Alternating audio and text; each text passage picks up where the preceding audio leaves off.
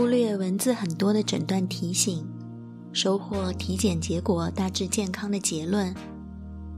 发给爸妈，回复还蛮健康的嘛，皆大欢喜，感觉自己是个健康宝宝，开心了一整天。晚上点了东北菜啃排骨，胃口大开。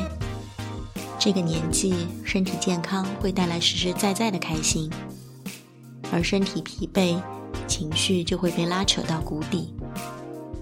礼拜天加班开会，脑子是我的脑子，舌头是我的舌头，眼睛是我的眼睛，分开的远远的，无法合在一起运作。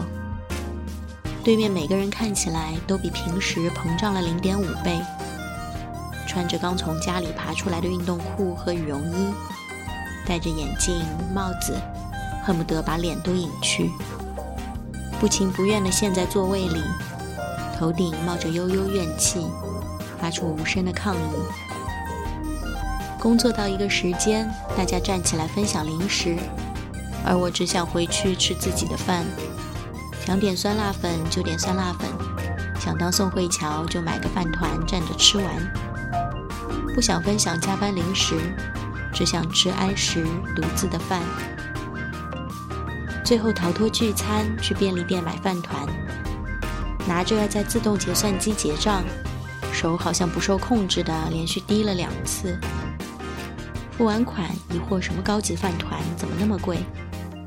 走到楼上才发现是两分的价格，但已经懒到没有力气回去，去弥补自己的一个错误。填不饱的肚子，接受灵魂出窍的惩罚。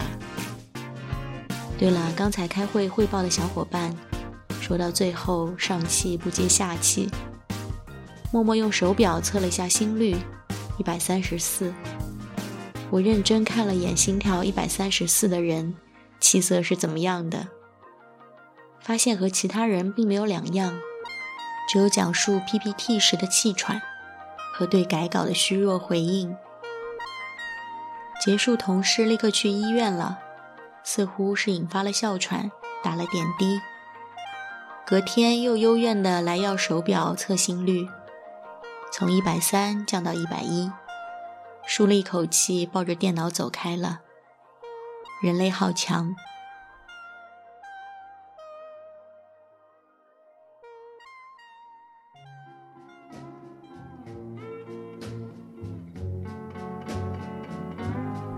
又到了本期可有可无单元，头发已经又长又乱，还挡住了眼睛。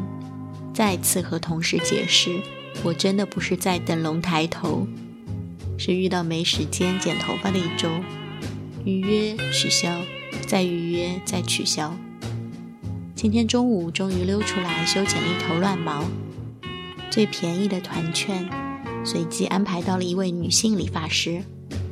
印象中好像第一次遇到女生给我剪头发，快速又安静，也不需要加微信。最后告诉我，化妆前记得这两个位置先用发夹夹住定定型，再拿掉，搭配从里往外抹发油，可以让我又硬又蓬的头发服帖一些。最后神奇的是，剪完头发我去洗手间想清理一下。本来都会抖落一脸的碎发，难得这次口罩和脸上都很干净，好神奇！头发也很清爽，脸也很清爽，这是什么神奇的手法？想赞美女性，赞美她。回到办公室说给同事听，他翻白眼说有一个完全相反的故事。过年前也遇到了一位妙趣的女性发型师，很用心地帮她吹了头发，还告诉她如何自己用卷发梳打理出自然的弧度。她当即自信地去购买了梳子，当晚九点洗好头尝试吹一下，结果凌晨一点，她对象还在帮她缓慢地从梳子里一点一点把头发绕出来，耗时了整整四小时。否则，第二天他就要头顶着梳子回老家了。好啦，这期从体检安康、对照心跳过速开始，到成功的理发对照恐怖的梳子结束，希望总能找到身边的对照小事。有时候对照出自己的丧气，有时候对照出自己的幸运。那就下一个五分钟融化时间，刘海正正好是完美长度的时间。再见。